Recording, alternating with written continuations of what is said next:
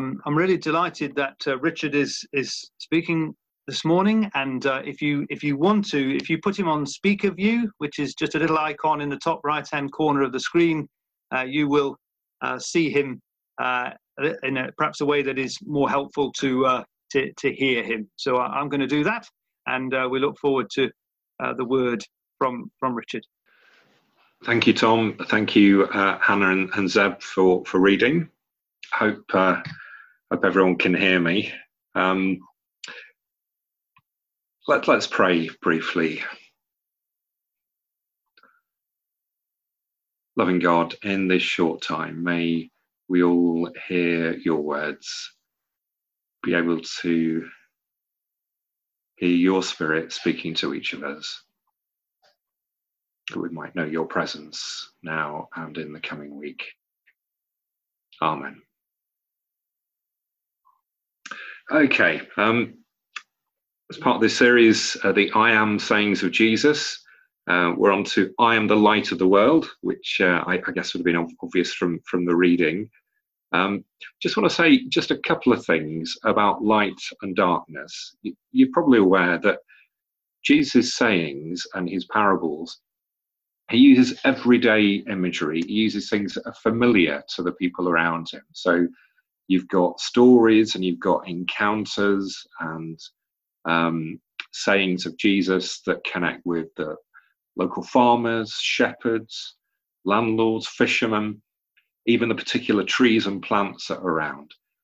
And when Jesus is talking about light and darkness, it, it's just the same. And I, I think I'm really conscious that in our kind of Western modern world, um, we don't entirely know what darkness is really, really like physical darkness.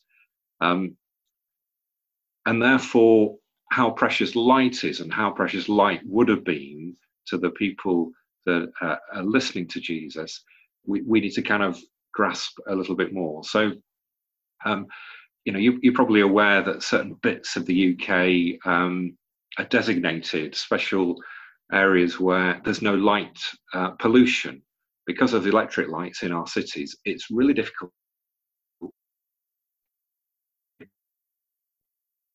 just for a moment, before before I, I kind of try and share some brief reflections on the text, just want to get us to think about those moments when we've known really deep physical darkness. Now, I, I can think of one when I was backpacking in Egypt, um, and we visited the, the Valley of the Kings, and we're going down deep underground into these excavations and it's a bit like Indiana Jones, sort of um, long tunnels, and there was a rope bridge, and there were lamps lit. Um, deep underground, looking at these kind of ancient tombs from the Pharaoh's era, and then there was a power cut. I'm on a rope bridge in this deep tomb under the ground in Egypt, and there was a power cut, and could not see my hand in front of my face just for a moment, maybe you, you might want to close your eyes. Just think of a memory of when you have known deep physical darkness.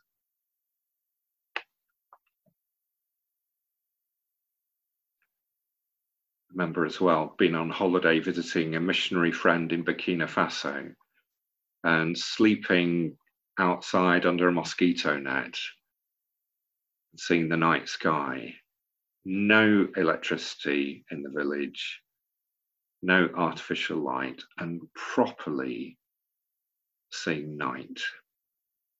We'll come back to some of those images maybe. So, light and darkness. This is a big theme through the whole of the Gospel of John. I had that brief little reference from John 1. And if you remember the beginning of John 1, in the beginning was the Word. And it's a direct allusion, a direct reference to right at the beginning of the Bible when we have the creation story, the beginning of creation of the world. And what's the first thing that God does at creation? There's darkness and He creates light. and John in this gospel, in this opener, and the thread that runs through the gospel of John, is saying something really clearly about who Jesus is and how the life, death, and resurrection of Jesus connects with God and the story of light, of true light, and God coming to bring light into the world. So let's just have a, a, brief look at the context. We just heard the saying, I am the way, the truth, and the life. And there's a sense in which Jesus, in this, is responding to a challenge about what his authority is. Immediately before this text, you've got Jesus forgiving the woman caught in adultery. And the presenting challenge from the Pharisees, from the religious leaders, leaders to Jesus is what gives you the right to forgive? And this is where Jesus then says, I am the light of the world. It's a response to the question who gives you the right? What authority do you have? Interestingly, and you might have seen some of the clues in the text, Jesus is, is saying this in the temple. And we even get um, something of where in the temple this is being said. It's where the treasury is. This is known as, as the court of women. And the treasury, where the offerings were received and taken in the temple, is where in the Feast of the Tabernacles, and two chapters before, it references the festival, Jewish festival that's going on at this time.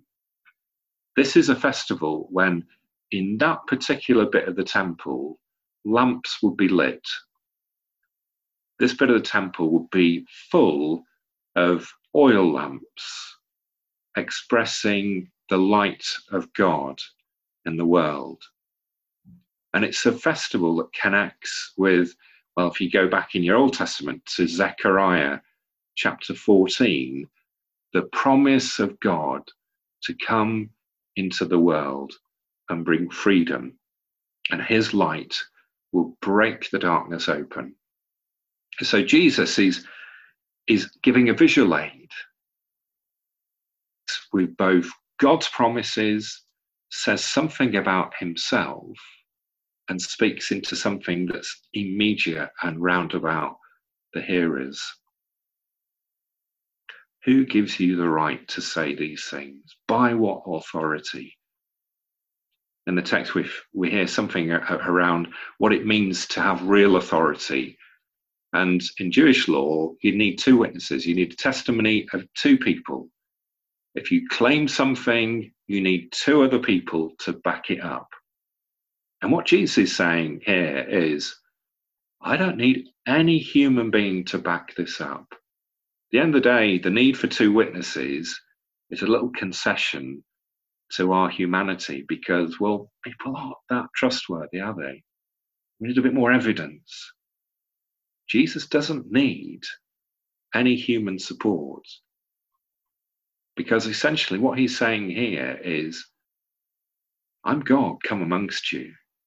I don't need any other witness than that all the I am sayings, as, as Tom sort of reminded us last week, connect with that great I am of the God of Exodus. This is Jesus saying, for those that have ears to hear, I am God, come amongst you. Think of God's presence with the people of Israel as they come out of Egypt, out of slavery, and into the promised land. And if you remember, the presence of God was a pillar of cloud by day and fire by night, light in the darkness. Jesus is saying, I am God, come amongst you. The same God at the beginning of creation brought light into the darkness. The same God that brought freedom to the people of Israel. A lot of people right now, and not all of them are Christians, posing the question where is God? This scripture, this text that we've heard, would say, You want to know where God is? Look at Jesus. Look at Jesus. Jesus doesn't need human testimony, human backup.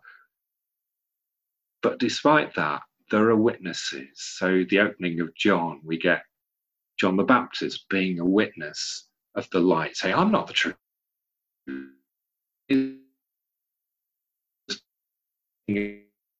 The one who was the light of the world. Jesus, in, in this saying and in connecting the promises with that Feast of the Tabernacles, with the light and that Zechariah image of light coming into the darkness, and the I am saying of the light in um, in the wilderness for the people of Israel, is connecting himself with the witnesses of the people of Israel through the ages of God's faithfulness. So there is something about witnesses. But part of our story is to connect with those witnesses.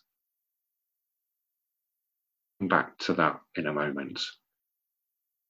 But for all of us, and it will be one of degrees for each of us, and there'll be people not in this worship service We're reminded Tom sharing of Emily's situation of friends and relatives in Uganda, people in other parts of the world but every one of us are facing an unprecedented challenge now. For some to be bigger than others. What, what is our darkness? Like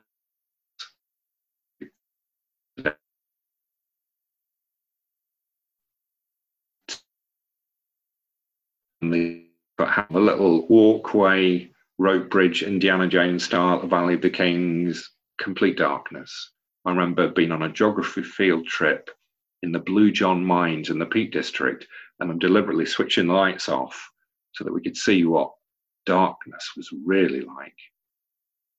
You will have your own versions of that, and we all have versions of that spiritually, emotionally, mentally, financially.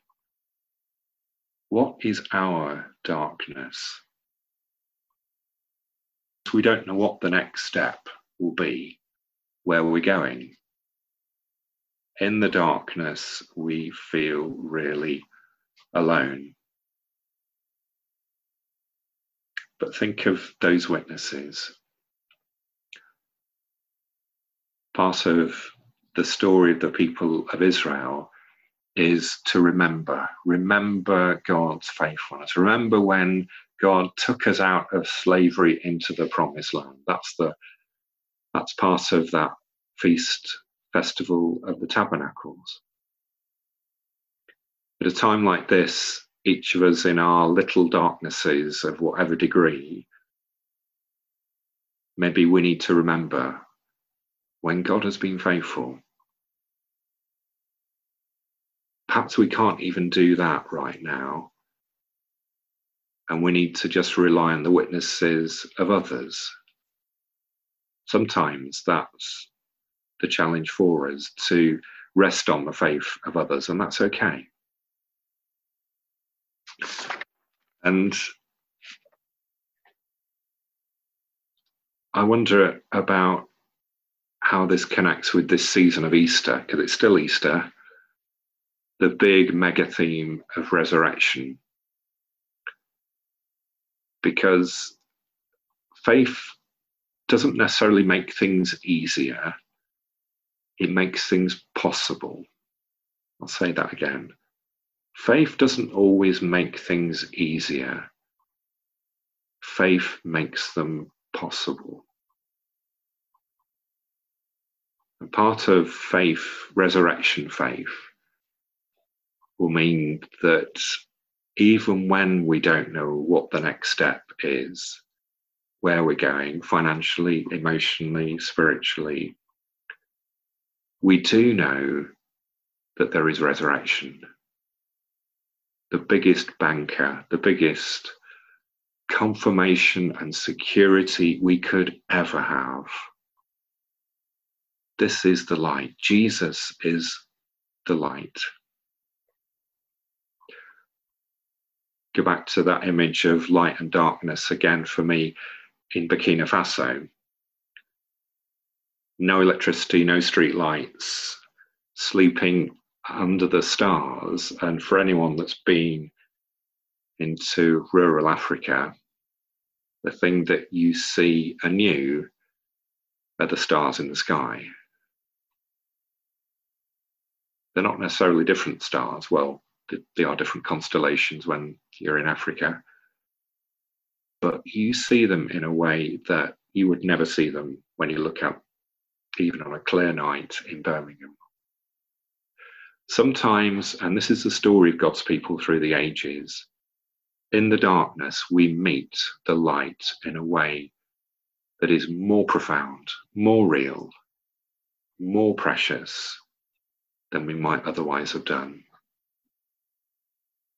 It might be an act of faith to believe that for now. It might be the act of faith to rely on someone else's faith and testimony for now. But we can meet God afresh. It's Israel in exile, which is us that in the struggles, God becomes more real to us. Let us pray.